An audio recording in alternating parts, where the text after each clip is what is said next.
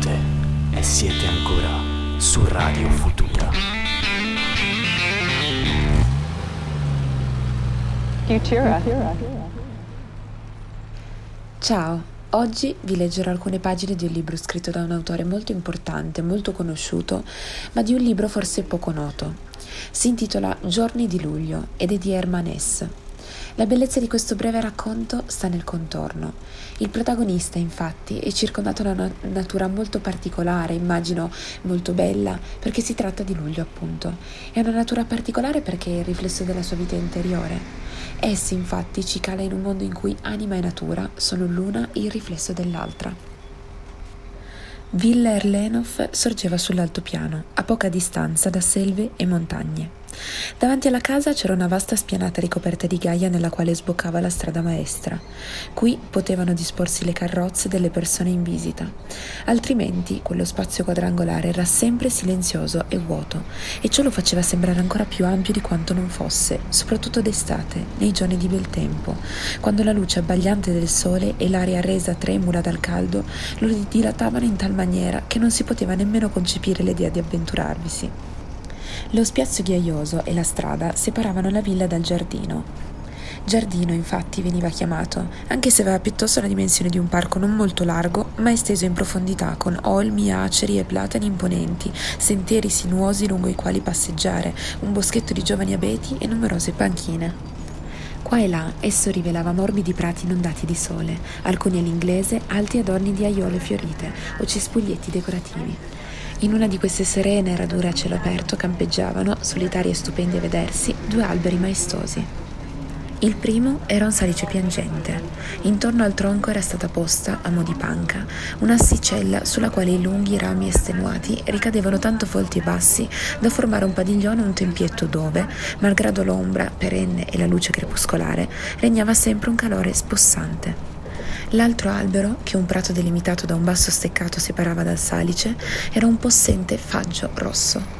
Sembrava di lontano marrone scuro, quasi nero. Tuttavia, a chi si avvicinasse o si mettesse a osservarlo da sotto in su, tutte le foglie dei rami esterni parevano ardere, trafitte dai raggi del sole, in una quieta vampa purpurea, simile all'effetto solenne di brace rovente che infiamma talora le vetrate delle chiese.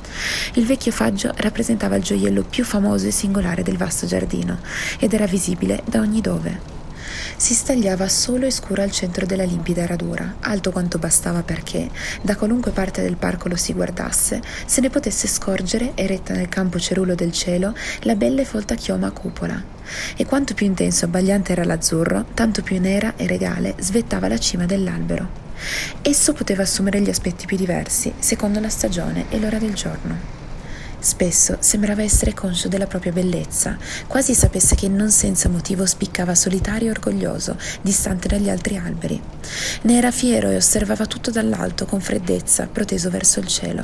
Sovente dava anche l'impressione di saper bene ed essere l'unico della sua specie di non avere fratelli nel parco. Allora volgeva lo sguardo in direzione degli altri alberi lontani in una muta, malinconica ricerca.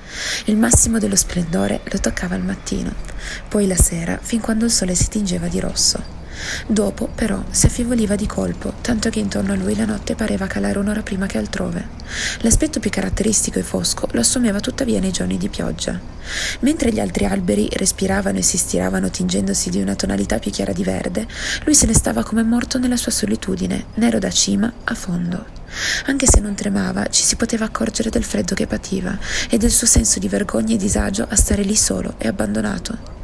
Un tempo la pianta regolare di quel parco era stata un'opera d'arte rigorosa, ma poi erano sopraggiunte epoche in cui la fatica del potare e delle cure costanti era venuta a noia agli uomini. Nessuno si interessò più ai prati dove gli alberi erano stati piantati con tanto sudore e questi furono lasciati a se stessi. Così essi avevano stretto amicizia, dimenticando il loro ruolo ornamentale e la loro solitudine per ricordarsi, nel bisogno contingente, dell'antica selva originaria. Si erano avvicinati l'uno all'altro, abbracciandosi coi rami e sostenendosi a vicenda. Poi avevano nascosto i sentieri geometrici sotto un denso fogliame, impossessandosene con le loro radici tentacolari e trasformandoli in fertile terreno boschivo. Le loro chiome erano cresciute saldamente intrecciate e avevano visto fiorire sotto quel manto una tribù d'alberi impazienti di crescere e svilupparsi. Con tronchi meno nodosi e fronde di colore più chiaro, essi avevano riempito lo spazio vuoto e conquistato il suolo incolto, rendendo nera, morbida e grassa la terra con la loro ombra e le foglie caduche. Così anche muschi, erbe e piccoli arbusti avevano avuto in seguito una facile esistenza.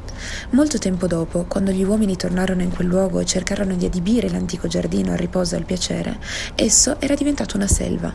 Dovettero accontentarsi. La vecchia passeggiata fra la doppia fila di platani venne comunque ripristinata, ma per il resto fu gioco forza limitarsi a tracciare attraverso la macchia alcuni sentieri stretti e sinuosi, trasformare in prati le radure e disporre panchine verdi nei punti più suggestivi e le persone i cui antenati avevano piantato e curato con amore e precisione geometrica quei platani, allineandoli e curandoli secondo la propria concezione estetica, andavano ora a ritrovarli in compagnia dei figli, liete che nel lungo tempo i viali si fossero trasformati in una selva dove il sole e i venti potevano riposare, gli uccelli cinguettare e gli uomini abbandonarsi al filo dei pensieri, dei sogni e delle fantasie. Paul Adderek se ne stava disteso nella penombra fra gli alberi e il prato, tenendosi in mano un libro dalla copertina bianca e rossa. Ora lo leggeva, ora seguiva con lo sguardo, al di sopra del tappeto erboso, i ghirigori aerei delle epidottieri. Era appena arrivato al punto in cui Frithof prende il mare, Frithof l'amante, il ladro sacrilego, bandito dalla patria. Con il cuore pieno di rancore e rimpianto, egli veleggia su acque inospitali, ritto al timone. Tempesta e onde insidiano l'agile vascello della prua a forma di drago e una profonda nostalgia della terra perduta scuote il forte marinaio. L'afa regnava sulla radura, alto e stridulo era il canto dei grilli, più dolce e sommesso quello degli uccelli nel boschetto. Che cosa stupenda guardare il cielo incandescente, stando sdraiato in quest'angolo remoto, tutto pervaso di profumi e suoni e bagliori di luci, o tendere l'orecchio al fruscio degli alberi scuri dietro le spalle, stirarsi a occhi chiusi e avvertire in tutto il corpo quel senso di caldo, profondo benessere.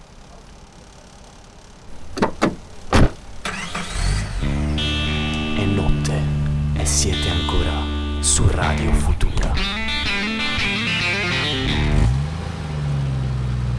Futura. Futura. Futura.